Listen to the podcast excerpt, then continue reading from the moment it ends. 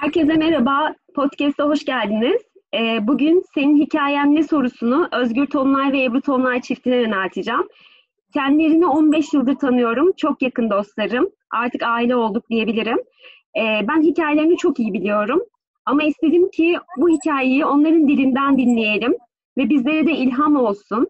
Bu anlamda onlara tekrar hoş geldiniz diyorum. Özgür, Ebru hoş geldiniz. Nasılsınız? Heyecanlıyız. Sen nasılsın?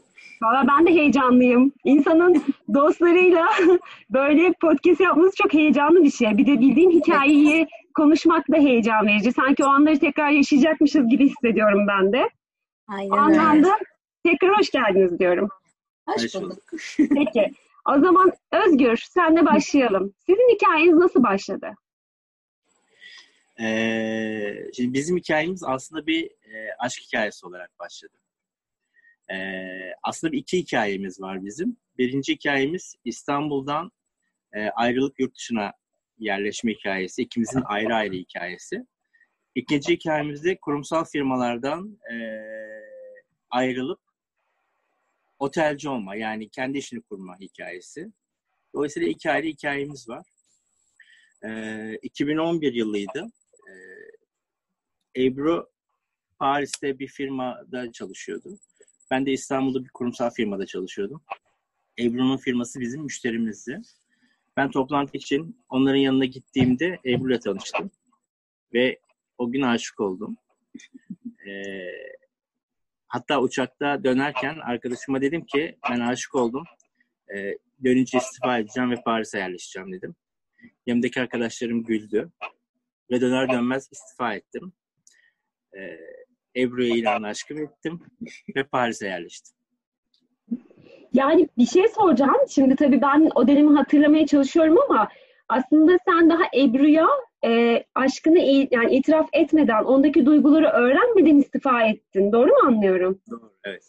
Nasıl, nasıl büyük bir risk? Yani kaç yıldır o dönem özgür çalışıyordun sen? Kaç yıllık bir emekten bahsediyoruz? Ee, 96 yılından beri kurumsal firmalarda çalışıyordum. 2011 yılında da bu olay oldu. Yani çok ciddi bir 15 yıl neredeyse değil mi? Yanlış Evet. hesaplamadım. Tabii. Tabii. Yani Evet. şu an bu dönemde bunu yapabilecek nadir kişiler var bence. Ne kadar kıymetli bir şey değil mi bahsettiğin şey aslında? Yani bu aslında dile kolay geliyor. Ee, aslında zor bir şey ama işte insan o an geldiği zaman hiçbir şey düşünmüyor. Ee, Yani bana o kadar iddialı gelmişti ki Özgür'ün e, her şeyi bırakıp Paris'e yerleşme kararı alması. E, aslında beni en çok etkileyen şey oydu galiba. O yüzden sanırım ilişkimiz bu kadar e, güçlü başladı. Çünkü şaşırmıştım yani. Ben, benim zaten orada bir düzenim vardı. E, Paris'e yerleşeli iki sene olmuştu. Daha önce de bir sene orada yaşıyordum. Aralıklı olarak orada yaşamıştım, okumuştum. Okulum var, işim var. Bu arada ben e, Paris'e master için gittim. Daha önce bir sene üniversitede gitmiştim. Sonrasında okulu bitirip master için devam ettim. O dönemde Özgür'le tanıştık. Dolayısıyla benim bir düzenim zaten vardı.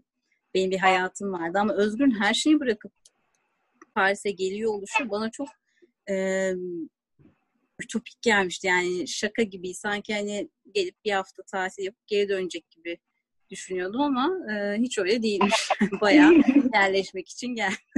Yani çok çok ilginç ama ciddi söylüyorum. Yani mesela şu an günümüze bakıyorum. Yani için içine yani işin içine kendimi de dahil ediyorum. Yani karşı tarafın duygusundan emin değilim. Ee, arkada bıraktığım işim var, gücüm var. Bırakın onu. E, Paris benim hiçbir zaman deneyimlediğim ya da yaşadığım bir yer değil. Dilini bilmiyorum. Yani Evet, aslında ne kadar farklı farklı parametreler var ama işte aşk girdiği an itibariyle e, Evet. dünya değişiyor. Ne kadar ilginç bir şey değil mi? Evet ve Özgür'ün Paris'e geldiğinde hayatı tümüyle değişti. Dediğin gibi bir kelime Fransızca ile alakası yoktu. Ee, ve geldiği gün işe başladı Özgür. Ama o güne kadar yaptığı hiçbir işe benzemeyen bir işe başladı.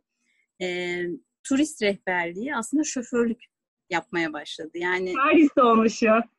Aynen öyle. Çok acayip bir kariyer değişimi oldu onun için. O da bana çok garip gelmişti açıkçası. Hani insan her şeyi bırakıp e, sıfırdan bile başlamak değil, çok farklı bir yerden başlayabilirim diye beni korkutmuştu ama o gayet e, mutluydu her zamanki gibi Özgür. Genelde mutlu bir insan. Mutlu. Aynen öyle. O çok mutluydu hayatından. Hiçbir gün bile hani böyle utanıp gocunduğu falan bir hareketini asla görmedim. Gayet e, her şeyi sindirmiş bir şekilde hayata başladı. Okula başladı. Fransızca öğrenmeye başladı orada. Önce Sorbonne Üniversitesi'nde. Sonra Alliance Français'e gitmeye başladı. E, orada yaşıyorken de kendi işini görebilecek kadar öğrenmişti aslında. Tabii buraya döndükten sonra biraz sekteye uğradı okul ama yine de fena değil. normal. Çok normal.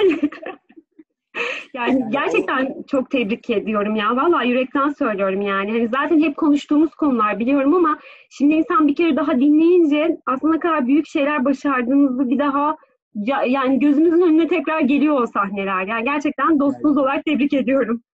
Teşekkür ederiz. Teşekkür yani ederiz. e, hayatına verdiğim en doğru karardı o benim. Süper. Ama şöyle e, ben de senin gibi sosyal biriyim biliyorsun. Bilmem En az 100 arkadaşımla konuştum gitmeden önce. Ben gideceğim, git, gitmeyi düşünüyorum diye. Ve e, 100 kişinin en az 90'ı saçmalama dedi. Yani bu yaştan sonra ülkemi değiştireceksin. Bu yaştan sonra ne yapacaksın? Sıfırdan nasıl başlayacaksın? Bu yaş derken Özgür o dönem kaç yaşındaydı? Ee, 30. 35 yaşındaydı. Evet. Tabii. Evet, ben Tabii. 21, sen 35 Evet. yaşındaydın. O dönem 35 yaşındaydı aslında. Yani e, ama hiç kimseyi dinlemedim ve gittim ve iyi ki de gitmişim. Hayatımda verdiğim en doğru karardı. Ve orada çok güzel yıllar yaşadık beraber. Çok güzel. Ya aslında şöyle, bence şu dönem hepimizin aynı sıkıntıları var belki de. Ee, günün sonunda sen egonu arkaya bırakmışsın. Arkanda biriktirdiğin kurumsal hayatı komple bırakmışsın. Dediğin gibi yüzde doksan hayır derken sen kulağını kapatmışsın. Yüreğin ne hissediyorsa onu yapmışsın. Şu aralar hepimizin sıkıntısı mantığıyla hareket etmek ve mantık hareket ettikçe aslında kalbi unutuyoruz. Ama ne güzel o dönem aslında ikiniz de kalple hareket etmişsiniz ve hayatınızla ilgili çok kıymetli bir karar almışsınız ve bir araya gelmişsiniz. Çok güzel bir e, süreç. O anlamda Özgürcüm kararlarınız için, ikiniz için de valla tekrar tebrik ediyorum. Teşekkür ederim. Teşekkür ederiz. Sizlerin e, desteği de olmasa bence olmazdı diye düşünüyorum. Çünkü bana dediğim gibi çok uçuk bir hayal gibi geliyordu. Ama Özgür zaten çok pozitif bir insan olduğu için beni hep e, her şeye karşı şaşkınlıkla beraber yüreklendirdi. Sizlerin de o dönem e, Özgür'ü çok seviyor oluşunuz, evet onun benim için doğru insan olduğunu düşünmeniz tabii ki de bizim ilişkimize e, biraz da olsa yön vermiş oldu. Benim de kendimi güvende hissetmemi sağladı aslında. Yani şöyle Ebru, e, hep söylerim sana. Şimdi biz Ebru ile bu arada üniversiteden yakın arkadaşız. E, 2009 mezunuyuz. E, o yüzden de Ebru aslında grupta aramızdaki en olgun insan diyebilirim. En olgun insandı. Hayatta hani o anda değil mi? Yanlışsam düzelt beni yani. En doğru kararları o dönemde bile Ebru alırdı. E, ve biz mesela çocuktuk yani. Birbirlerimizin ilişkilerine müdahale ederdik. E, kişilerle ilgili olumsuz olumsuz yorum ben kendi hikayemi biliyorum. Yani e, benim o dönemki erkek arkadaşımla ilgili olumsuz bir şey söylediler diye ben çocuktan ayrılmıştım. Yani hani bu kadar çocuk olduğumuz dönemlerdi. Evet O birbirimizi oldukça fazla etkiliyoruz. Oldukça fazla etkileniyor, etkileniyorduk ve etkileniyorduk da maalesef. O Aynen öyle. anlamda e, Özgür'ün ilk geldiği o Beyoğlu'ndaki karıyı hatırlıyorum Ebru. Yani sen gelmiştin Özgür'le birlikte. Biz tanışmıştık. Tabii 100.500 tane kızın içinde bir Özgür'ümüz vardı. yani Evet. o ilk intiba dediğin şey çok kıymetli. Yani tabii bilemezdik bu kadar kardeşimiz olacağını, bu kadar yakın arkadaş olacağımızı o dönem ama ilk geldiğinde de hepimizin ilk izlenimi evet Ebru için çok doğru bir kişi hissiyatıydı. O histi bence. Çünkü gerçekten bilmiyorduk ve bildiğimiz bir şey de değildi. Hani bir yorum yapabilecek zaten e, kapasitede de değildik o dönem. bir histi. E, peki ben şimdi aslında e, Fransa'da siz yaklaşık ne kadar kalmıştınız? Ee, biz beraber geçirdiğimiz süre 2000 kaçta döndük? E, iki buçuk yıl, üç, üç yıl hemen hemen. Evet. Üç yıl. 2014'te döndük. Evet, üç yıl. Üç yıl. Beraber Süper. hı. Süper. Ben Paris ondan oldu. önce yaklaşık benim 6. yılımda döndüğüm yıl. Ondan önce de bir yıl yaşamıştım. Özgür de beraber 3 yıl kadar kaldık. Aslında daha kalabilirdik. Ama e, artık evlenmeye karar verdik. Açıkçası Özgür zaten pek dönmek istemiyordu. O oradaki hayatımızı çok seviyordu. Ben de seviyordum. Ama bir noktadan sonra artık sanki e, benim için Paris bir, bir yere ulaşmıştı. Hani artık sıla özlemi derler ya. Evet. Biraz sıla özlemi olmaya başlamıştı ve e, ev, evleneceksek eğer Türkiye'de evlenmeyi istiyordum. Yani daha doğrusu Türkiye'de bir hayat kurarak evlenmeyi istiyordum. E, çocuk sahibi olmak istediğimiz için. O yüzden ben istedim aslında Türkiye'ye dönmeyi. E, çok da yanlış bir karar değilmiş bence. Yani çünkü bugün de eğer e, Fransa'da yaşıyor olsaydık Paris o şehir olmazdı. Bizim yaşadığımız şehir olmazdı. Evet. Muhtemelen küçük bir şehirde yaşıyorduk. Yani kasaba gibi bir, yer, bir yere gitmiştik diye düşünüyorum. Çünkü büyük şehir hayatı bence bize göre artık pek değil. Eskiden çok seviyorduk Paris'i de İstanbul'u da. Ama şu an yani sadece tatil için, sizleri görmek için, dostlarımızı görmek için gittiğimiz bir yer. Ama Ebru şöyle bir şey aslında, orada da yine bir öngörü var. Neden dersiniz? Gün sonunda Paris'te yaşadınız, İstanbul'da yaşadınız, büyüdünüz, doğdunuz. Bildiğiniz topraklar burası ve gayet de e, iki şehirde insanların cıvıl cıvıl olduğu aslında yerler. Evet. Şimdi siz bir karar aldınız ve İzmir'e dönme kararı aldınız. Yani çok net hatırlıyorum o dönemi. Hiçbir zaman ikinizin de aklında Aa, İstanbul olmadı. Siz dediniz ki evet Türkiye'ye döneceğiz. Ama İzmir olacak burası. Zaten Özgür'ün buna şöyle bir e, şartı vardı. Ben Türkiye'ye dönme konusunda ısrarcı olunca o hala Paris'te yaşamak istiyor. Ben dedim ki peki tamam yani sen istiyorsan tabii ki döneceğiz. Ama döneceğimiz yer İstanbul olmayacak. Başka bir yer, başka herhangi bir yer söyle oraya gidelim. Ama İstanbul olmayacak dedi. Ben önce bir afalladım tabii. Yani İstanbul'dan başka nerede yaşanır ki Türkiye'de yani? Hep orada yaşamışım. Başka nerede yaşanır? Düşündüm. Sonra e, bir tatile gelmiştik beraber e, Alaçatı'ya. Hatta sizinle de beraber. Siz de vardınız. E, Özgür o gün Alaçatı'yı çok sevdi. Çünkü ondan önce hep Bodrum'a gidermiş. Bodrumcuymuş yani. Alaçatı'yı benimle beraber tanıdı ve benden daha çok sever oldu e, hani olur mu? Böyle bir deli his yani olur mu olmaz mı? Alaçatı'da yaşasak böyle olur, İzmir'de yaşasak şöyle olur diye hayaller kurarken bir anda o zaman İzmir olsun dedik. Madem Türkiye'ye döneceğiz. İstanbul olmayacaksa neresi olsun bari sevdiğimiz, beğendiğimiz bir yer olsun. İzmir olsun diye karar verdik. Süper bir karar. Valla bizim için o kadar güzel bir rota oluyor ki nefes almaya git yani nefes almaya ihtiyacımız olduğu koşa koşa geliyor. Hani geliyoruz yanınızda. Buraya gelmeniz bizim için de aynı şekilde. Vallahi öyle. Peki e, şimdi aslında yanlış hatırlamıyorsam eğer Özgür ilk geldi İzmir'den. Paris'te sen bir müddet kaldın. Evet, evet. Ee, Özgür yine ufak bir kurumsal deneyimin olmuştu. Yanlış mıyım acaba? Evet. E, şimdi ben buraya geldim. Ebru'dan önce. önce bu Aslında iş bularak geldi. Evet. Yani biz Türkiye'ye dönmeye karar verince e, bir nebze de olsa hani böyle bodozlama her şeyi bırakıp dönelim. Zaten onu ikimiz de bir kere yapmıştık. Bir daha öyle olmasın diye öncelikle bir e, iş buldu kendine. Güzel de bir işti. E, bir Fransız firmasında iş buldum. E, İzmir ofisinde. Hayat ne kadar enteresan ki o gün iş görüşmesine katıldığı e, kişiyle de Fatma'yla da sonrasında çok yakın arkadaş olduk ve çok ayrı yerlerden yani evet. o işten bağımsız bir şekilde biliyorsun sen de Fatma ile çok yakın bir e, dost kazanmış olduk. Aynen Hayat öyle. Bu arada e, Özgür o iş için görüşürken aslında Fatma ile önce ben tanışmıştım. Ama benim o dönem Türkiye'ye dönmem çok olası değildi. Hem okulum açısından bitirmem gereken tez vardı. Hem de işim açısından bir anda bırakamazdım. E, Fatma ile konuşup o işin bana uygun olmadığını düşününce Özgür'ü söylemişim ama Özgür var e, onu refere edebilirim demiştim ve o şekilde başlamıştı serüven. Sonra da zaten Fatma ile güzel anlaştılar şirkette de. Özgür Türkiye'ye dönmüş oldu. Bir ben 6 ay kadar yalnız kaldım. Fransa'da. Benim için çok acılı günlerdi ya. Yani. Uzun zaman sonra ne kadar zor. Yani öyle. Kedim vardı Dursun. Hala şu an bizim Hala burada. buralara zaten. Dursun'la beraber 6 ay kadar e, Paris'te gideceğimiz günü kovaladık yani bekledik sabırsızlıkla. Özgür de burada aynı şekilde. Aynen öyle. Sonra zaten sen buraya geldin e, ve o güzel düğününüz gerçekleşti. Alaçatı'da. Evet.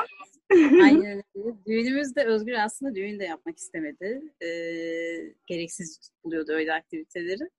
Ben çok istiyordum ve her zaman söylüyorum hayatımın en çok eğlendiğim günüydü. Yani, çok güzeldi. Biliyorsun zaten hani çok e, büyük anılar biriktirdiğimiz hani o geleneksel düğünlerden ziyade komik anılarla geçirdiğimiz bir düğün e, dönemiydi aslında. Kınasıydı, şuydu, buydu derken biliyorsun sen de. Tabii bir 10 günlük. Beraber geçirdik. Güzel bir serüvendi. O yüzden iyi ki yapmışız diyoruz. Ee, yine hayattaki şansımız şu an oraya çok yakın. Her gün önüne arabamızı park edip işlerimize gidiyoruz, otelimize gidiyoruz. Her geçtiğimizde de ah işte bizim düğünümüzü yaptım. Burada ben e, duvağımı şuraya fırlatmıştım. E, tarla tanımı burada çıkartmıştım. Duvağım böyle ters takılmıştı. Aynen öyle. O anlarımızı her gün andığımız bir yere bırakıyoruz arabamızı ve işimize gidiyoruz şu anda. Asla aklımıza gelmezdi öyle bir lokasyon olacağı. Ya çok ilginç. Gerçekten sizin hayatınız hani böyle şey çok güzel. Hani günün sonunda şu an mesela hepimiz kurumsal hayatta yaşıyoruz, çalışıyoruz. İstanbul'da yaşıyoruz. Zaten İstanbul'da yaşam bambaşka bir stres. Yani sabah kalkıyorsunuz, güne pozitif uyanıyorsunuz. Arabanıza bindiğiniz an, kontağı açtığınız an bir trafikle mücadele evet, ediyorsunuz maalesef. ve gerçekten e, stres son derece, yani inanılmaz derecede fazla ve e, bu da bizi ister istemez hayatta şeye sürüklüyor. Risk alamamaya, hayatta e, risk almadan ilerlemeye, temkinli olmaya. E, bu temkinli olmak da ister istemez insanda baskıya neden oluyor. Çok net bir şekilde. Ve bu girdapta insanlar aslında hayal ettiği hayatı yaşamak için hiçbir şey yapmıyor. Ama sizin o kadar güzel bir hikayeniz var ki yani hiç böyle bir zorlama yok. O kadar güzel bir akış ve teslimiyet. Ee, yani inanılmaz böyle su gibi akan bir hikayeden bahsediyoruz aslında. Yani şu an benim için hani gerçekten bunun altını çizmek istiyorum çok kıymetli. Şu dönem çünkü hiç bu şekilde yakın zamanda duyduğum su gibi akan hikayeler görmüyorum. Siz gün sonunda attığınız kararın sonrasındaki e, dönüşümü bilmiyorsunuz ama o kararı verip e, neyse sonucu katlanırız diyebilecek cesur cesaretlesiniz. Evet. Ben şu Özgür o konuda çok belirleyici, özür dilerim lafını Estağfurullah olur mu? Aslan Burcu olduğu için çok hızlı karar alabiliyor. Ben biraz daha hani şöyle mi olur, böyle mi olur diye çok artısını eksisini düşünüyorum. Ama Özgür öyle değil. Hemen karar alıyor ve uygulamaya başlıyor. Ee, ben de onunla beraber sürükleniyorum. Ama sonra diyorum ki yani kötü olursa ne kadar kötü olabilir ki yani her şeyi bırakıp sıfırdan da başlayabiliriz. Yani şu an zaten içinde bulunduğumuz dönemde herkes için eminim öyle bir dönem. E, bugün de düşünüyorum yani evet biz emek emek bir şeyler yaptık senelerdir. Bugün yıkıldı. Tamam olabilir. Allah sağlık versin. Yarın tekrar başlarız. Çünkü beraberiz ve beraberken çok mutluyuz. Birbirimizin en yakın arkadaşıyız. Çok eğleniyoruz. Birbirimiz olmadan vakit geçiremiyoruz işte bile. E, dolayısıyla bugün biterse yarın başlar. Özgür de herhalde bunun güveni olduğu için çok hızlı karar verebiliyor yani kafasına bir şey koyuyor ve bunu yapalım mı yapalım. Tamam o zaman yarın başlıyoruz diye hayatımız devam ediyor bu şekilde. Dünyanın bence en kıymetli e, hikayesini yaşıyorsunuz. Ebru söylediği şey o kadar doğru ki yani insanı bir daha şuna götürüyor. E, mantık değil kardeşim. Kalbinin sesini dinleyeceksin evet. ve kalbinle hareket edeceksin. O kalp insana bence en doğru yolu gösteriyor. Değil mi Özgür? Aynen öyle. Kesinlikle öyle düşünüyorum ben. Yani ister istemez e, hali hazırda şey oluyor insan. Yani acaba hata mı yaparım? Kalbi dinlersem duygusal mı karar veririm? Özgür hiç öyle bir şey Özgür, Özgür şu an tahminimce heyecanlı. Ee, biz bu arada e, hali hazırda bir yandan da Zoom üzerinden bunu yapıyoruz ve birbirimizi görüyoruz. Bu an e, şu an Özgür'ün heyecanını görüyorum. E, ara ara gülme krizlerimiz bundandır bilirsiniz. Altını çizeyim ben. Ve kendisi şu an şapkasıyla bize katılıyor. Tam bir e, François. Psikolojine oldukça önem veriyor. Aynen. Peki biraz da şeyden bahsetmek istiyorum. Şimdi siz hali hazırda Dazur Otellerini işletiyorsunuz. E, bundan bir beş yıl öncesinde aslında e, hikayeniz başladı. İlmek ilmek, Ebru'nun söylediği şey bence çok kıymetli. Siz oraya ilmek ilmek evet. işlediniz. Ee, çok ama çok büyük emek yapıyor. Yani insan şunu bir kere daha görüyor. Öyle tesadüf olmuyor başarı. Gerçekten çok ciddi emek vermek, çok ciddi fedakarlık yapmak gerekiyor. Hali hazırda Azur boşuna değil. Azur bu arada Tonlay çiftinin oğlunun adı. E, Fransızca'da da gök mavisi demek. Çok kıymetli bir e, oğlumuz var. Bizim de oğlumuz o. O yüzden ben birazcık bundan bahsetmek istiyorum. E, çünkü çok kıymetli bir hikaye burası da. E, hem de gerçekten dinleyenlere de bence çok güzel ilham olacak bu kısmı. Biraz dinleyelim mi sizden? Nasıl başladı e, bu otelcilik serüveni? Aslında şöyle biz İzmir'e e, evet Özgür geldi. 6 ay sonra ben geldim. Düğünümüz oldu. E, derken bizim İzmir hayatımız başladı. Ama o dönem İzmir'in içinde yaşıyorduk. Yani şehirde yaşıyorduk. E, her hafta sonu neredeyse Alaçatı'ya gelip gidiyorduk. Çünkü gerçekten Alaçatı aşık olduğumuz bir yerdi. O dönemde Azura hamileydim. Ee, yine böyle bütün dünyayı geziyorduk, tozuyorduk falan. Yani işte evliliğin ilk günleri herkesinki gibi bizimki de çok güzeldi. Ee, ama e, hep huzursuz olduğumuz bir nokta vardı ki o da kurumsal hayatta çalışıyor olmak. Ben de bu arada kurumsal bir firmada çalışıyordum İzmir'e döndükten sonra. İkimiz de lojistik işi yapıyorduk. Ee, Özgür zaten çok uzun yıllardır yaptığı için iyice bunu almıştı. Ben de Türkiye'deki kurumsal hayatı e, Paris'te çalıştıktan sonra çok e, adapte olamamıştım. Çünkü oradaki şartlarla buradaki şartlar e, sosyal anlamda hiç aynı değil. E, şirkette çok adapte olamamıştım. Yani yalan değil. O dönem çalışan, çalıştığım arkadaşlarım da çok farkındaydı bu durumu. E, Özgür bana zaten hep söylerdi yapamayacağımı. Çünkü çalışma hayatımı Fransa'da başlamıştım. Sonrasında yani dediğim gibi rahatsız olduğumuz konu kurumsal hayatta çalışıyor olmaktı. Bir gün e, ben her gün bu arada işe istifa etme niyetiyle gidip vakit bulamadığım için istifa edemeden eve gelirdim. Ama her gün söylerdim giderken bugün istifa ediyorum, bugün kesin istifa ediyorum diye. Sonra bir gün gerçekten istifa ettim. Çünkü o gün Azura hamile kaldığımı öğrendim. Ee, dedim ya evet benim ben stres altında bir çocuk büyütmek istemiyorum. İstemediğim işi yaparak bir çocuk büyütmek istemiyorum. Karnımda dahi olsa. Evet ben istifa edeceğim dedim. Karar verdim ve o gün istifa ettim. Ne var ki aynı gün ben de. Süper bir karar. Yani şunu söyleyeceğim. Bu arada bunun altını çizmek istiyorum. Hikayeyi bildiğim için bu kısmı önemli. Ee, güvendikleri kimse yoktu bu arada. Yani Yok. arkalarında güvendikleri kimse yoktu. Biriktirmiş oldukları Paris'teki paralarıyla düğünlerini yaptılar, evlerini kurdular ve onun dışında güvenecekleri birileri yoktu ve paraları yoktu. Yani Yok, çalıştıkları aynen. işe e, aslında bayağı da bir borcumuz da vardı yani. Hem borç var hem de aslında çalıştıkları işten gelen maaşa da bir bakıma bağımlılar. Kesinlikle. Ama buna rağmen bu karar veriliyor. Bence bu çok önemli. Bunu bir daha belirtmek isterim ben. Evet yani aynı gün Özgür de benden habersiz e, işte bir takım sorunları varmış bir süredir bana söylemiyormuş. E, o gün canına tak edip o gün o da işi bırakmış. Ama bana söyleyememiş ben de o gün istifa etmişim. Çünkü dediğin gibi dünya kadar bir maddi yükümlülüğün altındayız. E, annelerimiz, babalarımız canları sağ olsun çok seviyoruz ama onlarla ilgili bir beklentimiz yok maddi anlamda. E, dolayısıyla e, bebek de gelecek. Yani bir yandan da bir hamilelik var. Aslında e, işi bırakmanın en saçma olduğu dönemdeyiz yani. ikimizden birinin işi bırakması çok saçma olurdu. İkimiz aynı gün bırakmışız gel gördük. Birkaç gün evde söyleyemedim. Evet Özgür birkaç gün işe gidip geldi ben evdeyken. Ee, sonra evden falan çalışmaya başladı. Garip işler. Sonra bir gün e, ortak arkadaşımız İrem bize gelmişti tatil için. Beraber İroş'ta geziyoruz, tozuyoruz. Ben arabada Özgür'ün e, haritasını fark ettim. Ofisinde duran haritasını. Sonra bir baktım ofisindeki eşyaları var arabada Özgür. Neden yani insan ofisindeki işte haritayı falan arabasına konsun ki? Derken aklıma geldi evet Özgür istifa etmiş ve bana söylemiyor. Sordum sen istifa mı ettin diye. Ee, çok mahcup bir şekilde evet dedi. Yani aslında mahcup olması gereken hiçbir şey yoktu. Yani istifa etmek onun da hakkıydı. Ama çok mahcup bir şekilde evet dedi. Biz böyle bir, bir gece falan e, biraz üzüldük tabii yani böyle ne olacak şimdi ne yapacağız nasıl olur bayağı bir düşündük.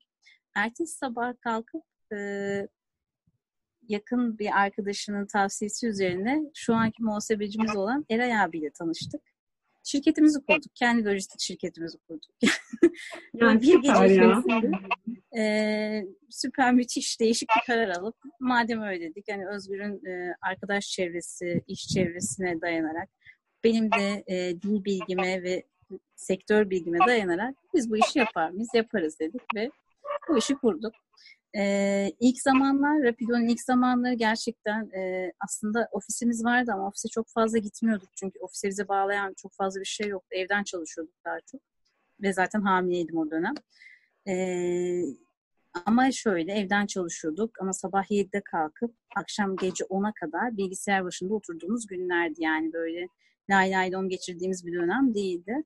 Ve o sayede o kadar bebek bir e, forwarder firmasını, heuristik firmasını gerçekten yapamayacağı cirolar, ciroları gördük. Yani kendimiz bile inanmıyorduk biz bunu yapamayız diye düşünüyorduk. Gerçekten çok e, güzel bir akış yakalamıştık o dönem. Bizim hayal edemediğimiz bir şey başardık biz. Lojistikler. Evet, tam bu noktada e, otelcilik çıktı karşımıza. Çok e, tesadüfi bir şekilde bir arkadaşımızın bizimle beraber otel açma hayalimiz vardı zaten hani her ama emeklilik hayali olarak yani bir gün otel açarız şöyle olur böyle olur diye. O dedi ki ben geleceğim ve bunu sizinle beraber yapacağız. Tamam yapalım. Derken bir baktık biz otel tutmuşuz. yani kendimiz bile anlamadan ev sözleşmeyi imzaladık. Eve döndük. Yani otelde yapılacak bin tane iş var ve sezon çok yakın zamanda açılacak. Bizim aslında harıl o dönem çalışıyor olmamız lazım. Döndük. e, Bir hafta falan evde oturduk böyle boş boş. E ne yapacağız şimdi? Çünkü ne Nasıl yapacağımızı olacak? bilmiyorduk. Sonra bir hafta sonra dedik e tamam kalkalım artık. bir şey yapmamız lazım yani ne yaparsak yapalım. Bir hafta sonra bize bir dank etti ve e, otele gidip 24 saat çalışmaya başladık. Bu arada e, Azur'da doğmuştu. Azur da yanımızda. Küçücük bir bebek yani e, el kadar değil yani bir aylık falandı herhalde çok küçüktü. Onunla beraber her gün e, o dönem Güzelbahçe'de yaşıyorduk. Her gün Güzelbahçe'den Alaçatı'ya, Güzelbahçe Alaçatı yani çok e, ne kadar Yani bir 50 mesafe? kilometre. 50 kilometrelik mesafe her gün Tek, gidip tek geliyorduk. yöne 50 kilometre. Ee, tabii küçük bir bebek yani o, o dönem ben henüz loğusaydım. Ee, bir bebekle seyahat etmek sürekli her gün ve ağır şartlar altında çalışıyor olmak ee, şu an baktığımda imkansız gözüküyordu. Ama oldu. O günlerde geçti. Azur büyüdü. Sonra biz e, otelimizin ismini değiştirdik. Dazur Hotels. Bugünkü Dazur Hotels oldu. Ortağımızdan ayrıldık. Ortağımızdan ayrıldık. Çok çok uzun zaman yani sadece iki yıl kadar İki yıl beraber ortak olarak kaldık. Aynen. Ee, şu an yedinci sezonumuza giriyoruz inşallah. Maşallah. Ee, böyle. Şimdi Dazur Hotels bizim bebeğimiz, göz bebeğimiz. Yani 7. yılda aslında e, yaklaşık kaç tane oldu şu an? Dördüncü otel değil mi Ebru? 5 bina oldu. Yani şöyle Beş dört bina oldu otel şu an. ve bir e, ev olarak hizmet veriyoruz. E, yani üç, otellerin üç tanesi zaten aynı sokakta. Ev de aynı şekilde aynı sokakta. Bir otelimiz de hemen bir arka sokağında. Yani lokasyon olarak birbirlerine hepsi çok yakın.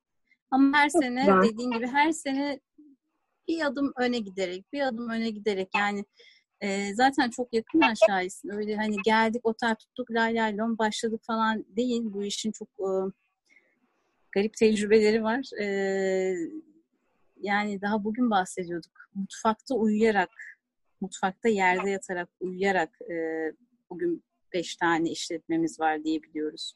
E, yani anlatacak Yani- aslında o kadar çok şey var ki. Biz bu işin tutması için, oturması için çok az kişiyle çalışıp çok fazla iş yapmaya çalıştık.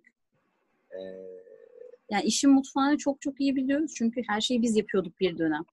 Hala daha mecbur kalınca yapıyoruz. Ama e, yaklaşık bir iki sezon hatta üç sezon kadar A'dan Z'ye her şeyi şey. yapıyoruz. Her Ya şeyi. şeyi hiç unutmuyorum. her her şey.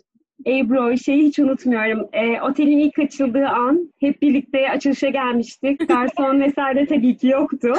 E, ve kahvaltı vermeye, çay tutmaya sadece üç kişi beraber gidiyorduk. En son e, misafir demişti ki sanırım siz garson değilsiniz. Şimdi heyecandan bardağı dağıtamıyoruz yani. Ya şey Evet. paniğiz. Bizim için Benim de 2003 gözümün önüne şu sahne geliyor. Birisi e, Türk kahvesi sipariş vermiş ve Türk kahvesi yapılacak. Aslında her gün hepimizin yaptığı bir şey Türk Evet. kahvesi. E, ama Türk kahvesinin peş- başında üç kişi duruyor. Bunlardan biri de sensin. tabii ki, tabii ki. kişi duruyor. Birisi kahveyi koyuyor, diğeri suyu, öbürü bakıyor sadece. Evet evet. Yani şey çok güzel. Bence bütün enerjimizi akıttık müşterilere. Öyle. Yoğun bir enerji vererek. Kesinlikle. Gerçekten hani şu an bir sürü bir sürü var konuşulacak konu. O kadar güzel anılar var ki. Sayenizde bizim de çok güzel anılarımız oldu. Ee, ve dediğin çok doğru Ebru. Yani siz Azur'la e, çok iyi... Bu arada annem çok da iyi anne baba oldunuz. Yani araya bir de böyle bir görev girdi. Çok ilginç. En önemlisi. Ve hayatınızda belki de hepim yani sizin şu an ilk deneyiminiz e, nasıl anne olunur, nasıl baba olunuru bilmeden yol üstünde aslında öğrendiniz. Ve dünya tatlısı e, sonsuz derecede pozitif, e, inanılmaz şeker bir evlat büyüttünüz. E, bizim de Alaçatı'ya ve Çeşme'ye gelme sebeplerimizden biri biliyorsunuz Azur. yani gerçekten e, bu kadar şeyi bir arada yapmak çok çok kıymetli. Yani ben e, yakinen bunu gözlemleyip sizi gördükçe, sizin hikayenizi anımsadıkça yani gerçekten şey oluyorum. Ya kendi hikayelerimde daha bir pozitif bakmaya başlıyorum. Evet bu mümkün hayatta diyorum. Böyle şeyler yaşanıyor ve yaşanıyor. En yakın yaşıyor bunları diyorum. E, bu anlamda gerçekten çok güzel, çok kıymetli. Bu beş yıldır Evet, ver- ben sen zaten çok yakın aşağısın. Özellikle ortağımızdan ayrıldığımız dönem e, özellikle Özgür için ben hayatımda her zaman söylüyorum. Özgür'ü tek mutsuz gördüğüm e, bir süreç vardı. O da o süreçti. Yani onun dışında biliyorsun başka badireler de atlattık. Evet, evet. Yani sağlıksal olarak da daha biliyorsun da 2020'nin başında çok büyük bir Aynen, aynen. sağlıksal problemimiz oldu. Orada dahi Özgür o kadar mutsuz görmedim. Yani hayatımda en mutsuz gördüğüm dönemdi. Bizim için büyük bir badireyi. Zaten maddi anlamda da sıkıntıya düştüğümüz bir dönemdi. Ama işte diyorum yani beraberiz, birlikteyiz, sağlıklıyız çok şükür. Ee, başka bir şey olur. Yani bugün bu olmazsa yarın başka bir kapı açılır. İnsanın e, birçok seçeneği var önünde. Çok down olmamak lazım bence. Biraz e, özgür gibi olmak lazım. Biraz Ya motivasyonumuzu yüksek tutmamız lazım. Hele ki şu e, Covid döneminde e, öyle. arkadaşlarımız aradığı zaman bazen üzülerek soruyor. Ya otelinizi kapattınız, işte aylardır işsizsiniz. Yani tam olarak kapatmadık. Otelimiz duruyor tabii ki ama e, sonuçta müşteri almıyoruz. Uzun yani gün sonunda en çok etkilenen sektör otel. Aynen öyle. Yani gibi. ciddi e, maddi bir e, sıkıntımız var. Çalışanlarımız var. Çalışanlarımız bizimle yatılı olarak kalıyorlar. Yani aileden e, insanlar. Evet. Ben onları bir anda kapının önüne ko- koyup da hani herkes kendi başının çaresine baksın tabii ki de diyemem. Demem de yani Allah mecbur etmesin diye. Ee, onların sorumluluğu var. Ailevi sorumluluklarımız var. Annelerimiz, babalarımız e, birçok sorumluluğumuz var ama bir gün bile yani ben genel daha kaygılı bir insanım.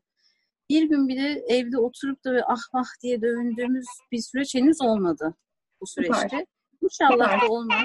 Ama özellikle bu korona döneminde insan yanındakine biraz fazla sarılmalı diye düşünüyorum. Yani yanındaki eşimse, annemse, babamsa yani evin içinde kiminle berabersek e, sadece bizim değil psikolojimiz. Onun da bir psikolojisi var. Yani onu da biraz yükseltmek gerekiyor. Özgür bu konuda çok başarılı. Bana e, Covid'in ilk haftasıydı galiba.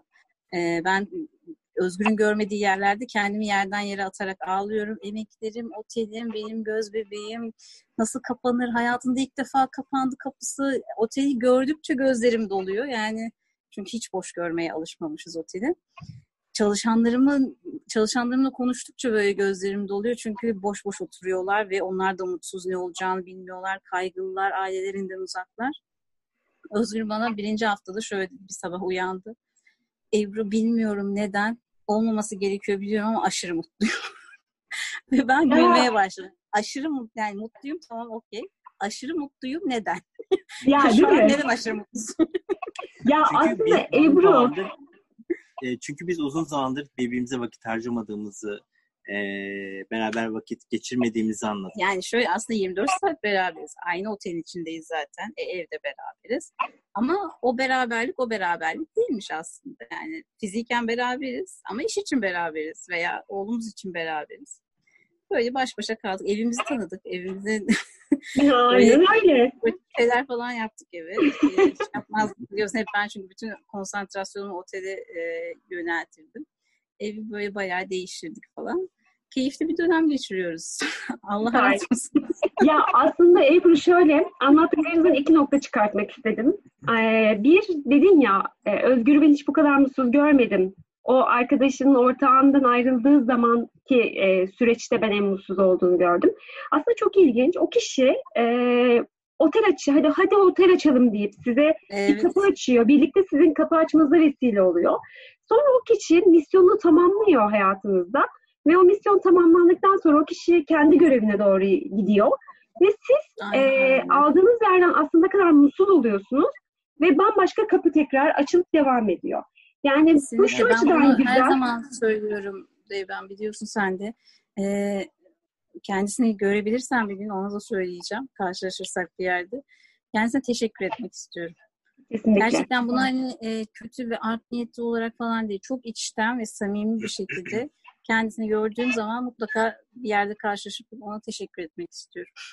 Yani şöyle ben başka bir boyuttan daha bakacağım. Aslında e, eskiden şey yapardım. Bana biri iyilik yaptığı zaman aşırı derecede bir vefa duygusu oluşurdu bende.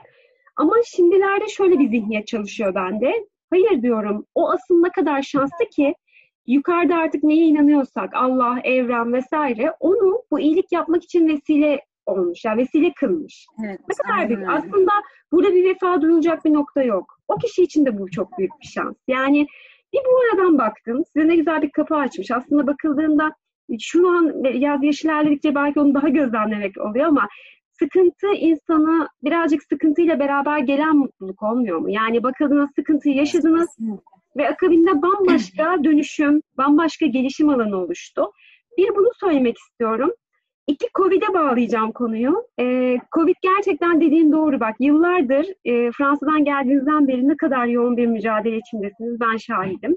Hiçbir başarı kolay olmuyor. Yine altını çizeceğim. Ee, Covid ne yaptı bize? Aslında hepimize bir müsaade istedi. Abi kardeşim sen e, korumuyorsun kendini. Sen kendini yıpratıyorsun. E, madem öyle ben sana şunu yapacağım ve siz aslında fark etmeden kendinizi bulacaksınız dedi. Bu anlamda bak ne güzel bahsettin. Aslında sizin için de evi keşfettiğiniz, birbirinize Kesinlikle. vakit ayırdığınız bir dönem oldu aslında. Evet. Aynen öyle oldu. Ee, yani Covid dönemi zaten her anlamda çok enteresan bir dönem. Herkes için eminim öyledir. Herkesin yaşadığı şeyler farklı ama şunu fark etmek e, herkes için çok güzel oldu bence. Yani aslında biz o kadar saçma şeyleri kafamıza takıyormuşuz ki işte ama elbisenin siyahını mı giysem, beyazını mı giysem gibi. Bunun üstüne bunu mu giysem, saçımı sarıya mı boyasam gibi kadar şeyleri e, konu yapıyormuşuz ki şu anda bakıyorum pek derdimiz gıda galiba.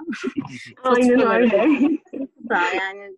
Gıda yani hayatımıza devam ediyoruz. Ama yani açıkçası biz Covid döneminden büyük zevk alıyoruz. Heh, keşke isterdim tabii otelim de bir yandan çalışsın. Ee, bir gelirim düzenli bir şekilde olsun. Çalışanlarımın gönlü rahat olsun. Çok isterdim. Ama e, günün sonunda baktığımda işe gitmiyoruz. Mutluyuz. Buna ihtiyacımız varmış.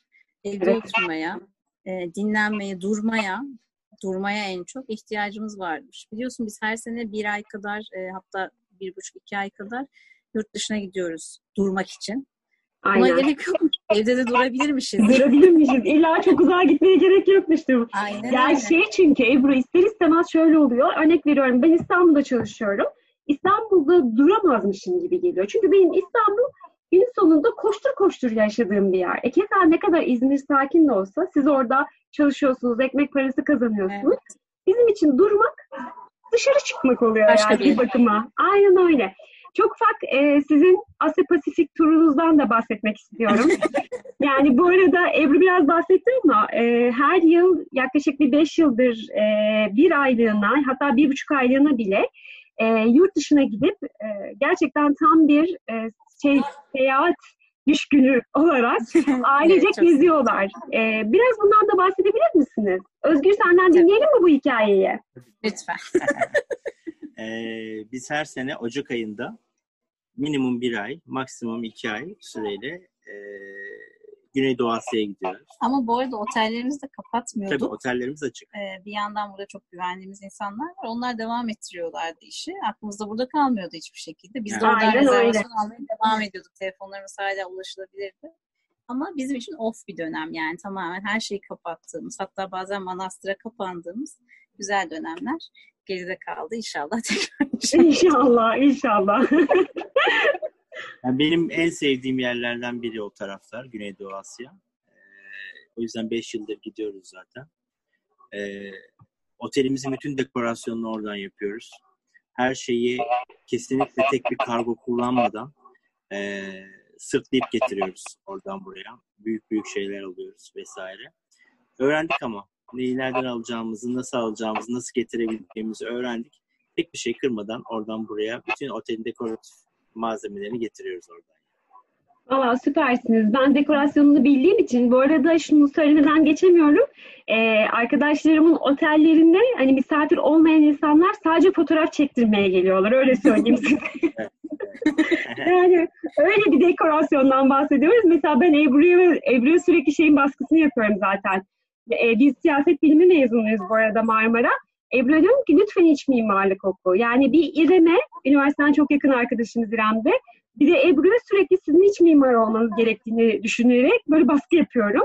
İnşallah. Ee, inşallah, inşallah.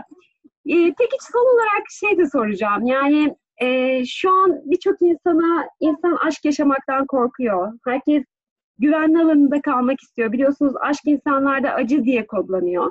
Sizin Evet. çok kıymetli bir aşk hikayeniz var. Biraz insanlara bu anlamda ne önerirsiniz? Aşk ve evlilik üzerine sizin son cümlelerinizi alayım mı? açık olmalarını öneririm ben. Yani e, iki aşık insanın arasında bence perde olmamalı, giz olmamalı. Bu olduğu zaman zaten e, aslında kime aşık olduğunu biliyorsun. Kime aşık olduğunu bildikten sonra da bir problem yok. Eğer gerçekten ona aşıksan, yani seviyorsan, o tanıdığın insanı, gerçek olarak bildiğin insanı seviyorsan bir problem yok. Benim açımdan Özgür ve bizim aramızda öyle bir e, perde yok diyeyim. Çünkü e, sağlığımızda gördük, hastalığımızda, varlığımızı, yokluğumuzu şu anda bile görüyoruz. Açız birbirimize. Yani onun benden saklayacak bir şey yok. Benim ondan saklıyor. Ve bu çok büyük bir rahatlık. Çok büyük bir rahatlık. Yani hiçbirimiz bir yere giderken birbirimize izin falan almıyoruz. Birbirimizi teşvik ediyoruz. O bana sürekli diyor ki kızlarla neden tatile gitmiyorsun? Kızlarla tatile gitsene. Ben ona söylüyorum. Yani rahat yaşamak, açık olmak bence e, mutlu ilişkinin birinci kuralı. Tabii ki başka şeyler vardır. Ben bir ilişki gurusu değilim maalesef. Ama e, bizimkinin bence sırrı bu. Sen ne düşünürsün?